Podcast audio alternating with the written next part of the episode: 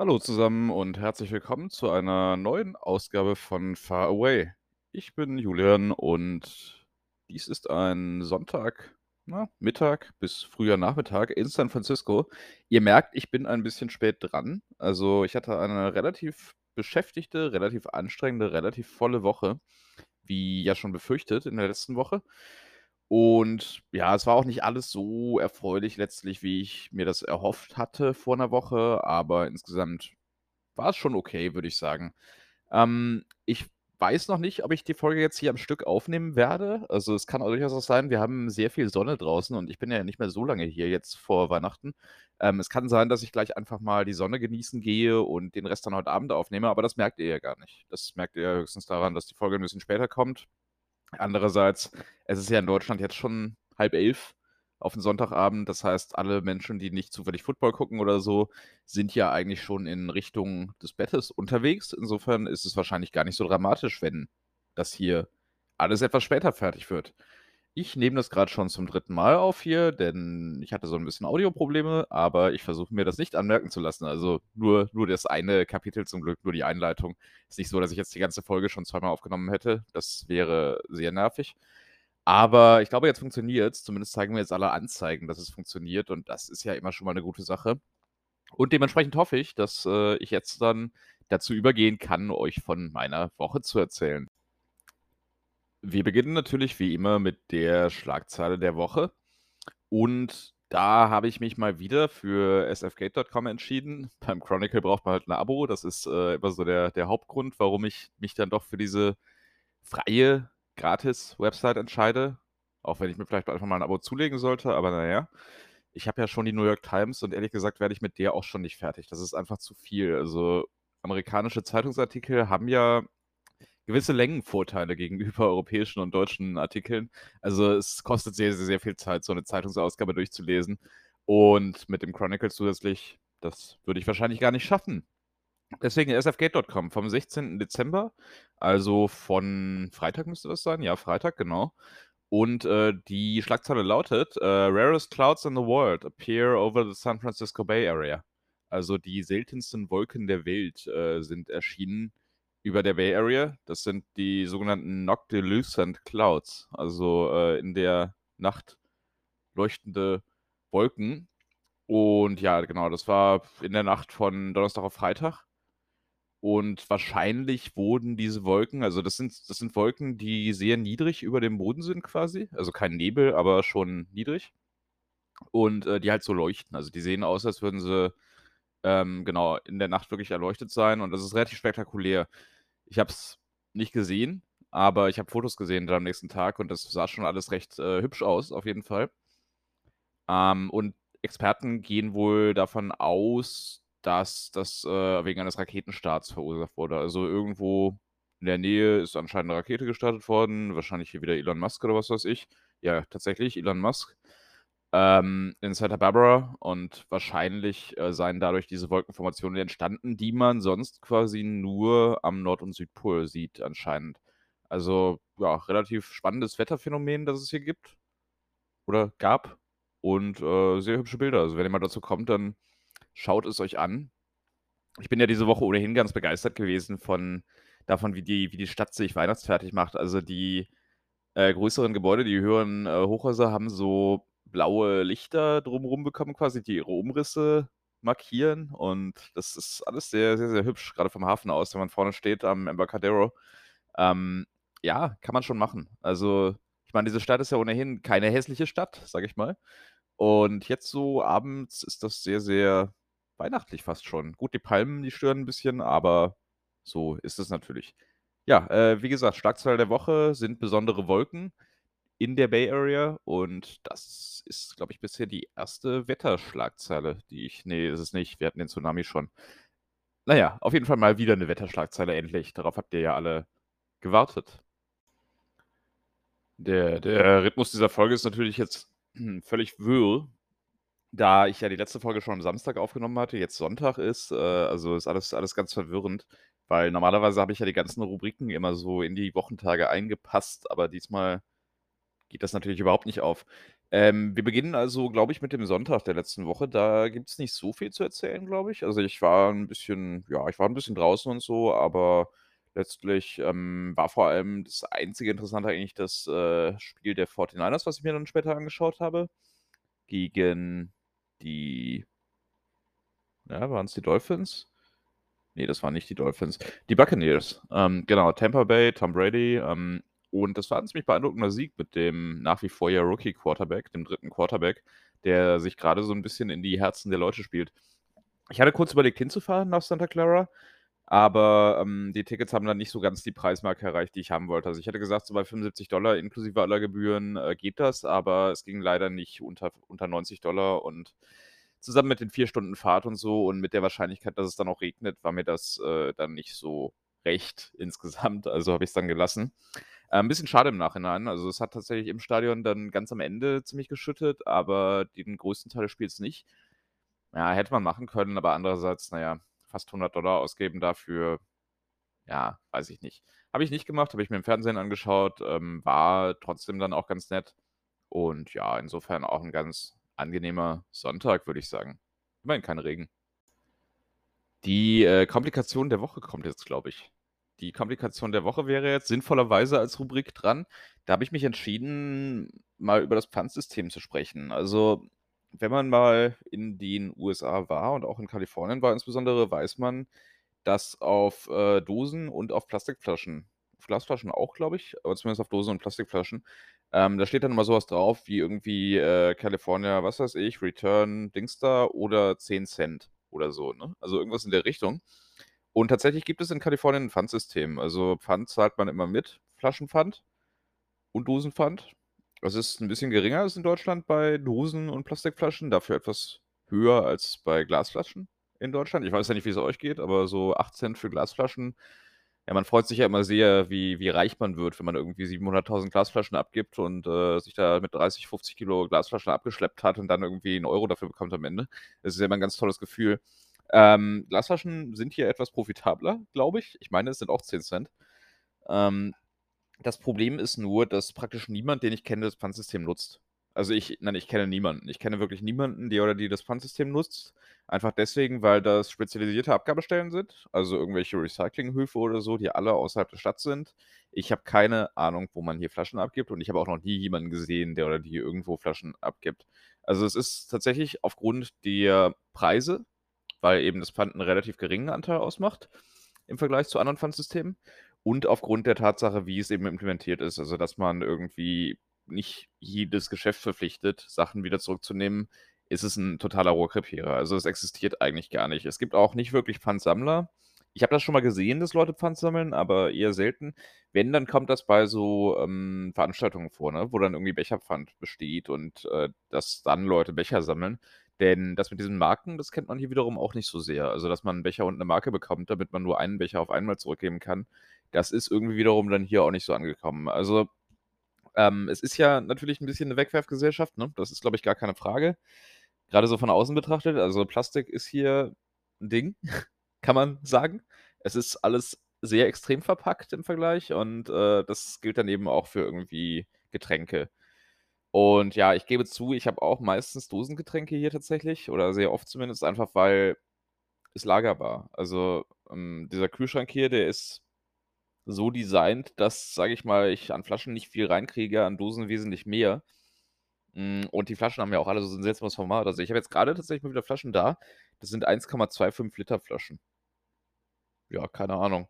Ähm, das ist jetzt tatsächlich ganz okay. Die passen in den Kühlschrank sinnvoll, aber ja, irgendwie alles komisch. Also, ich versuche auch meinen Dosenverbrauch zu minimieren, aber so ganz hat's noch nicht geklappt, zumal Dosen halt meistens verfügbarer sind, ne? Also, die meisten Supermärkte haben keine keine wirklichen Flaschen. Es gibt ja auch keine Kästen. Also, es gibt ja keinerlei Kästen. Das Konzept existiert nicht. Ähm, und deswegen ist es tatsächlich auch einfacher, so 'ne Pa 'n Pappkarton mit Dosen zu transportieren leider, als irgendwie, na ja, diverse Flaschen. Ich habe halt kein Auto, keinen Führerschein, ne? Und, äh, Karton Dosen passt in 'n Rucksack, Flaschen passen vielleicht 2, 3 in 'n Rucksack, dann ist er voll, ist deutlich weniger. Ja, nervt etwas. Also, ich habe da noch keine optimale Lösung gefunden. Getränke liefern lassen wäre vielleicht eine, aber das kommt mir dann auch so blöd vor. Also, ist alles nicht ideal. Mit Pfand würde ich mich da 'n bisschen besser fühlen. wäre auch noch nicht toll, aber wäre zumindest ein bisschen besser.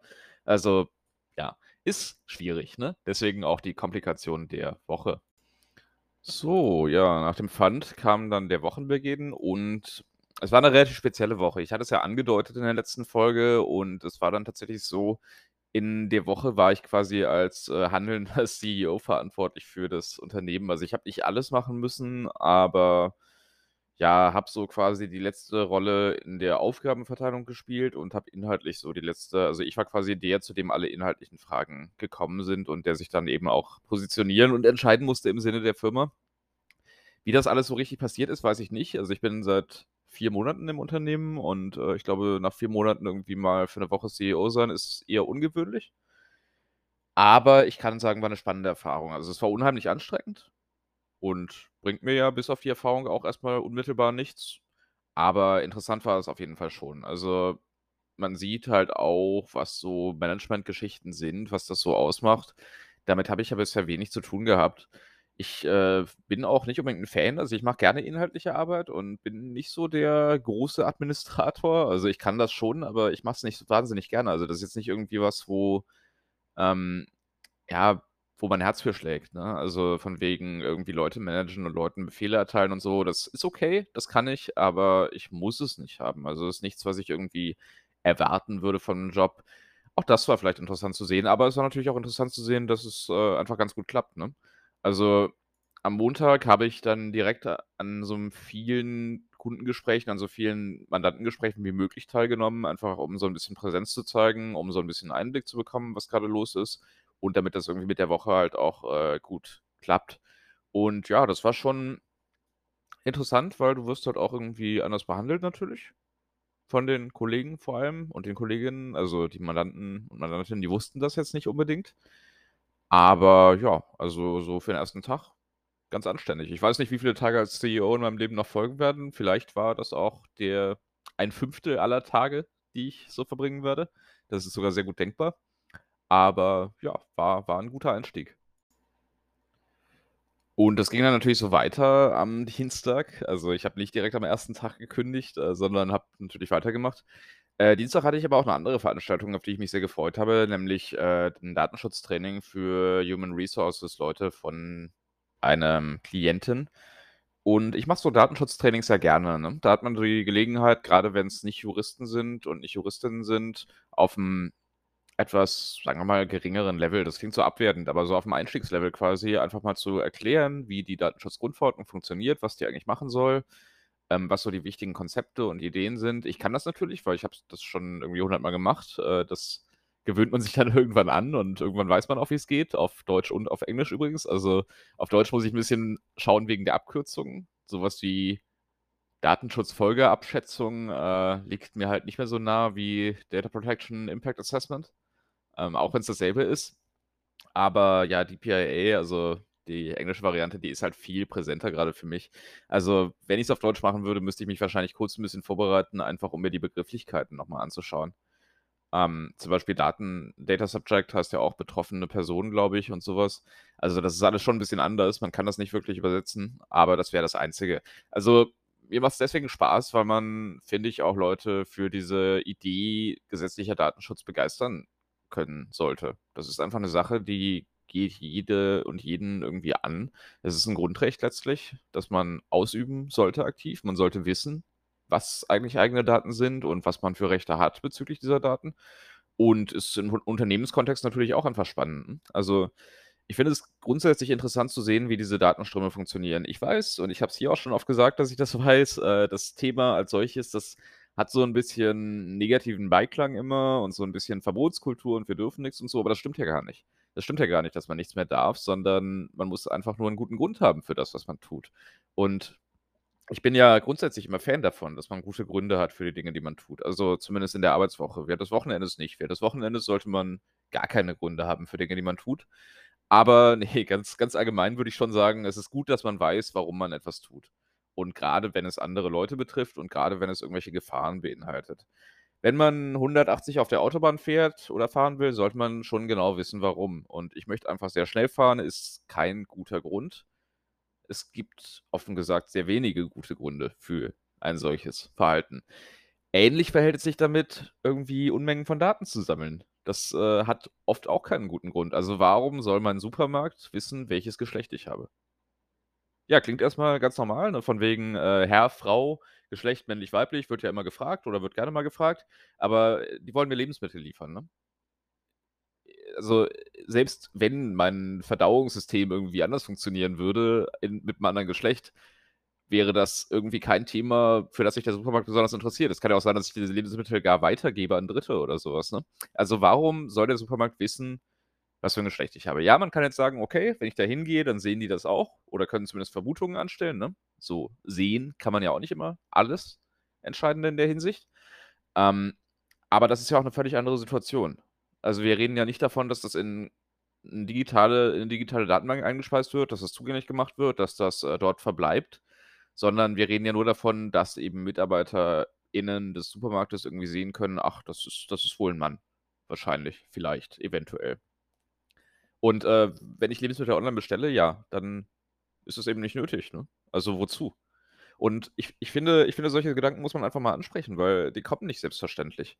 Also, warum tun wir das eigentlich? Und dafür sind solche Trainings eigentlich immer 'ne gute Gelegenheit, habe ich den Eindruck. Ähm, auch in diesem Fall. Da ging's jetzt um HR, also um Leute, die andere Leute einstellen und natürlich kommen dann Fragen wie: „Welche Daten darf man bei 'ner Bewerbung erheben? Wann muss man die löschen?“ Klar, das ist auch sinnvoll, denn natürlich muss man BewerberInnen-Daten löschen, wenn man zum Beispiel die Bewerbung ablehnt, ne? Weil dann braucht man die Daten ja nicht mehr. Ja, deswegen war das auch ganz produktiv. Äh, danach hatte ich selber 'n Bewerbungsgespräch. Das war der große Videospiel-Publisher, den ich angesprochen hatte. Gespräch war exzellent. Ähm, also, Gespräch war wirklich super, hat Spaß gemacht. Äh, echt ich hatte echt 'n gutes Gefühl. Spoiler, ich habe mich getäuscht. Also, wegen des Visums wegen der Visumssituation werden die mich nicht nehmen. Zumindest habe ich das zwischen den Zeilen so rausgelesen. So ganz hundertprozentig eindeutig erfährt man das ja immer nicht, aber es war wohl letztlich das Visum hauptverantwortlich. Ist sehr schade. Das, äh, wäre schon 'ne schöne Gelegenheit gewesen und wie gesagt, ich hatte halt auch 'n richtig gutes Gefühl. Aber dieses Visum, das, ähm, steht einem dann eben doch sehr im Weg, merke ich jetzt. Ich weiß auch noch nicht, wie ich damit in Zukunft umgehe. Vielleicht bin ich einfach erst mal zufrieden, wo ich bin, bis ich dieses Visum habe und, äh, erspare mir den den Frust, der in letzter Zeit immer aufkommt, wenn dann irgendwie Leute mit mir telefonieren, nur um zu sagen: „Ja, ach, wir dachten ja, Sie hätten Visum, dann sonst hätten wir Sie ja gar nicht angerufen.“ Und ja, das äh, so was nervt halt, ne? Also, das geht 'n bisschen aufs eigene Ego natürlich und ist einfach auch anstrengend. Das ist ja auch Arbeit. Bewerbungen schreiben ist ja auch Arbeit und ich finde auch keine angenehme Arbeit. Also, mir macht das auch keinen Spaß. Und wenn man dann am Ende nicht weiß, woran's genau gelegen hat, ob man sich vielleicht noch irgendwie verbessern kann oder ob man sich doch nur seitwärts bewegt, weil's ohnehin dann immer diese Visumsfrage ist, auf die es hinausläuft, ne? Ist halt frustrierend. Ich möchte jetzt auch gar nicht zu lang davon erzählen, aber na ja. Also, dieser Dienstag war 'ne Mischung aus, äh, angenehmen und, ja, auch angenehmen Ereignissen, die aber dann in unangenehmere Ereignisse gemündet sind. Ich habe das ja nicht direkt am Dienstag erfahren, dass es nicht reicht, sondern erst am Freitag. Nun ja, aber jedenfalls ein eher ereignisreicher Tag. Ja, der Mittwoch war, ähm, umgekehrt deutlich weniger interessant. Da hatte ich nämlich einfach nur sehr, sehr, sehr viele Calls zu bestreiten und davon darf ich aber tatsächlich auch nichts erzählen, wie üblich. Insofern will ich da eigentlich so 'n bisschen drüber wegspringen und Donnerstag war größtenteils ähnlich bis zum Donnerstagabend, denn am Abend stand dann ja eine Veranstaltung an der UC Hastings an für mich und zwar die Vereidigung, also quasi die Aufnahme in die Anwaltschaft des Staates Kalifornien. Ähm, da habe ich mich dann noch mal schick gemacht und bin dann zur UC Hastings rübergelaufen, die noch UC Hastings heißt für, ne, 2 Wochen.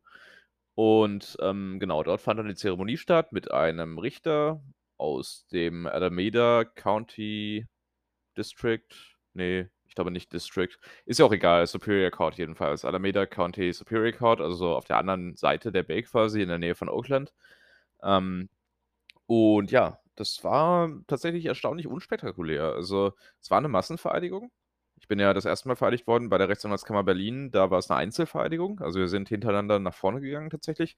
Diesmal war's 'ne Massenvereidigung, was wahrscheinlich angesichts der irgendwie 100 Leute, die da waren also der 100, äh, zu Vereidigenden plus Begleitung, das war wahrscheinlich auch die bessere Entscheidung. Also, die Veranstaltung, wo man viele Namen vorliest, die hatten wir ja schon im Mai eigentlich und das hat ja auch 'n bisschen gedauert.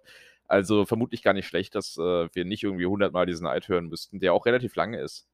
Also, der jetzt auch nicht irgendwie in 3 Sekunden erledigt ist, sondern dauert schon so 30 Sekunden eher, würde ich sagen. Und ja, wir haben halt sind halt aufgestanden, haben die Hand gehoben, haben die Worte wiederholt und dann waren wir vereidigt. So schnell kann das gehen. Ist 'n bisschen wie in katholischen Kirchen so die, ähm die Messe, ne? Also, die die Wandlung und alles. Nur anders, nur ganz anders wahrscheinlich, weniger religiös auch. Ähm, ja, und jetzt bin ich also offiziell Anwalt in Kalifornien. Das ist 'n bisschen ungewohnt. Ich habe meine E-Mail-Signaturen aber schon geupdatet, keine Sorge. Ist nicht so einfach, weil ich muss irgendwie rausfinden, wie ich, äh, Rechtsanwalt, Attorney at Law, LLM und dann noch dieses, äh, Datenschutzzertifikat in 'ne sinnvolle Reihenfolge bringe. Also, ich habe mich aktuell für 'ne Deutsch-Englisch-Version entschieden, sprich Attorney at Law California und, äh, Rechtsanwalt in Klammern Deutschland. Das, äh, ist vielleicht die beste Variante, ich weiß es noch nicht. Aber letztlich die nicht deutschen Klienten interessiert ja meistens gar nicht, was ich für 'ne andere Zulassung habe, außer der kalifornischen und die deutschen KlientInnen interessiert ja gar nicht, was ich so im Ausland für Zulassungen habe. So stelle ich mir das zumindest grade vor. Wahrscheinlich interessiert's ohnehin niemanden, wo ich wie zugelassen bin, aber ich möchte mir einreden, dass es irgendwie für irgendwas gut gewesen sei, was ich hier gemacht habe. Ach, ist es, glaube ich, auch. Ne, also, äh, gute Sache insgesamt. Meine Kollegin von, äh, Hewart Mills war auch da.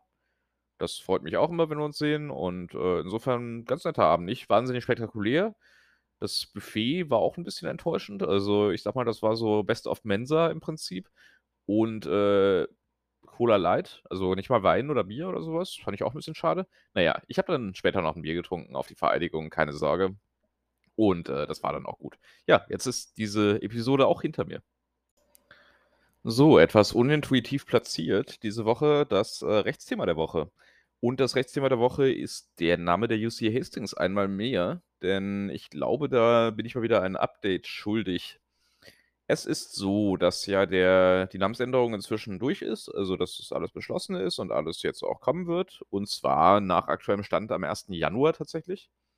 Sprich, äh, der Name wird offiziell am 1. Januar geändert und es wird dann 'ne sechsmonatige Übergangsperiode geben, wo dann quasi sukzessive Schritt für Schritt alles angepasst wird an diesen neuen Namen, also die Namen der Studierendenvereinigung, die Namen der, äh, Law Journals und der anderen Aktivitäten und, äh, eben auch die ja, die Zeichen und, äh, Schilder und was weiß ich, die tatsächlich aufm Campus sind. Ähm, das wird alles dann im kommenden halben Jahr dann geändert. Allerdings gibt es noch einen Rechtsstreit. Und zwar haben Angehörige, Nachkommen des, ähm, Namensgebers von Mr. Hastings selber geklagt gegen die Namensänderung und, äh, auf 'ne größere Geldsumme, weil sie sagen: „Na ja, im Prinzip käme das ja der Schließung der Universität gleich und deswegen müsse man diese, ich glaube, $100.000 plus Zinsen jetzt zurückbekommen vom College.“ Das, äh, hat meiner Auffassung nach nicht so richtig viel Aussicht auf Erfolg. Also, erst mal ist 'ne Umbenennung keine Schließung und zweitens, wenn das College nicht mehr existiert, von wem will man denn dann das Geld zurückbekommen? Also, so 'n bisschen Binnenlogik, die sich mir nicht ganz erschließt innerhalb dieses Rechtsstreits. Aber man weiß natürlich nie und es geht natürlich um relativ viel Geld. Also, es ist schon ich ich kenne die Zahlen grade nicht, aber es ist 'ne Summe, die quasi dafür sorgen würde, dass man diesen Namenswechsel wohl nicht durchziehen könnte. Und das ist natürlich auch das Ziel, ne? Also, die Nachkommen wollen zum Vergleich drängen, der beinhaltet, dass der Name Hastings weiterhin im Namen der Uni vorkommt. Aber ich halte es für relativ unwahrscheinlich, dass das passiert. Die Verantwortlichen haben sich da auch relativ klar geäußert, dass sie nicht glauben, dass sie in diesem Rechtsstreit unterliegen werden. Klar, ich würde das auch sagen an deren Stelle, aber trotzdem ist das ja natürlich erst mal jetzt so gegeben. Also, es ist kein riesiges Update, gebe ich zu, aber ich dachte, es ist vielleicht von Interesse und, ähm, ja, ich wollte heute auch kein ganz großes Thema aufmachen, ehrlich gesagt, weil ich nach dieser Woche immer noch 'n bisschen platt bin und mich auch jetzt freue, gleich 'n bisschen rauszukommen und es es wird 'ne kürzere Folge. Ich sehe das jetzt schon. Also, ich werde wahrscheinlich knapp unter 30 Minuten landen, vielleicht sogar deutlicher unter 30 Minuten landen. Ich hoffe, das ist okay für euch, aber tatsächlich fehlt mir so 'n bisschen die Kraft am Ende dieses Jahres. Ähm, das bitte ich zu entschuldigen. Deswegen auch das Rechtsthema in aller Kürze. Also, UC Law SF wird dann am 1. Januar der neue Name sein und dann wird sich das alles so, ja, zurechtrütteln, denke ich mal. Das war das Rechtsthema der Woche. So, jetzt ist das etwas kompliziert. Jetzt muss ich über das Wochenende noch 'n bisschen was nein, jetzt möchte ich über das Wochenende noch 'n bisschen was erzählen, um dann zur letzten Rubrik zu kommen, um dann zum Abschied zu kommen quasi. Ähm, ich glaube, so mache ich das. Ja, Wochenende, ich habe mich größtenteils erholt, muss ich sagen. Also, von von, äh, Freitag bis heute habe ich nicht wahnsinnig viel gemacht. Äh, gestern habe ich mich noch mit 'nem Freund auf 'ne Flasche Wein getroffen, das war sehr nett. Aber ansonsten war jetzt wirklich nicht viel los, denn wie gesagt, ich bin 'n bisschen platt.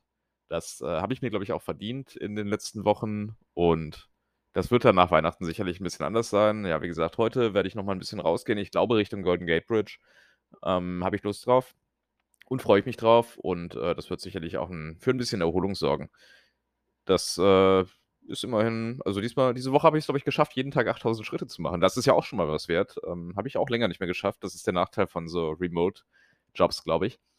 Aber ne, also insgesamt war das gar nicht schlecht, sich mal wieder 'n bisschen zu erholen, glaube ich. Und insofern, ja, soll's das auch fürs Wochenende gewesen sein.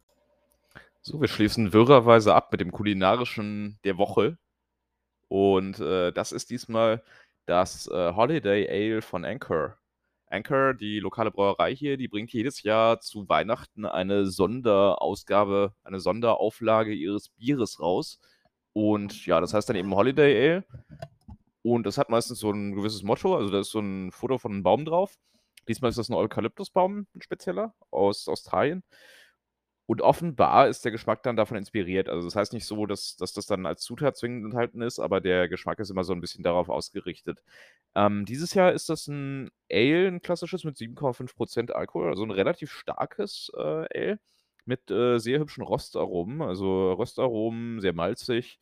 Ähm, geht fast 'n bisschen in die Stout-Richtung, würde ich sagen und, äh, finde ich alles sehr, sehr angenehm. Also, es hat nicht diese Weihnachtsklischees von wegen Zimt und Lebkuchen und was weiß ich, sondern es geht so in Richtung, ja, weiß ich nicht, Gemütlichkeit. Also, es, äh, trinkt sich 'n bisschen wie 'n langer Winterabend, könnte man sagen.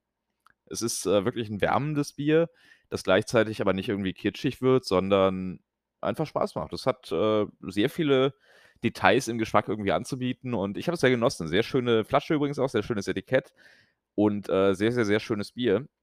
Das, äh ja, ich würde sagen, es hat sogar leichte IPA-Anklänge. Also, im im im Abgang hat es tatsächlich noch diesen diese diese Hopfigkeit dann, die kommt 'n bisschen überraschend, weil das erwartet man von so 'nem Bier eigentlich gar nicht. Ähm, aber gefällt mir persönlich ja ganz gut und macht es auch noch 'n bisschen frischer. Also, auch die Kohlensäure ist halt relativ stark. Also, es ist für 'n amerikanisches Bier eher Medium, aber amerikanische Biere tendenziell haben ja viel Kohlensäure.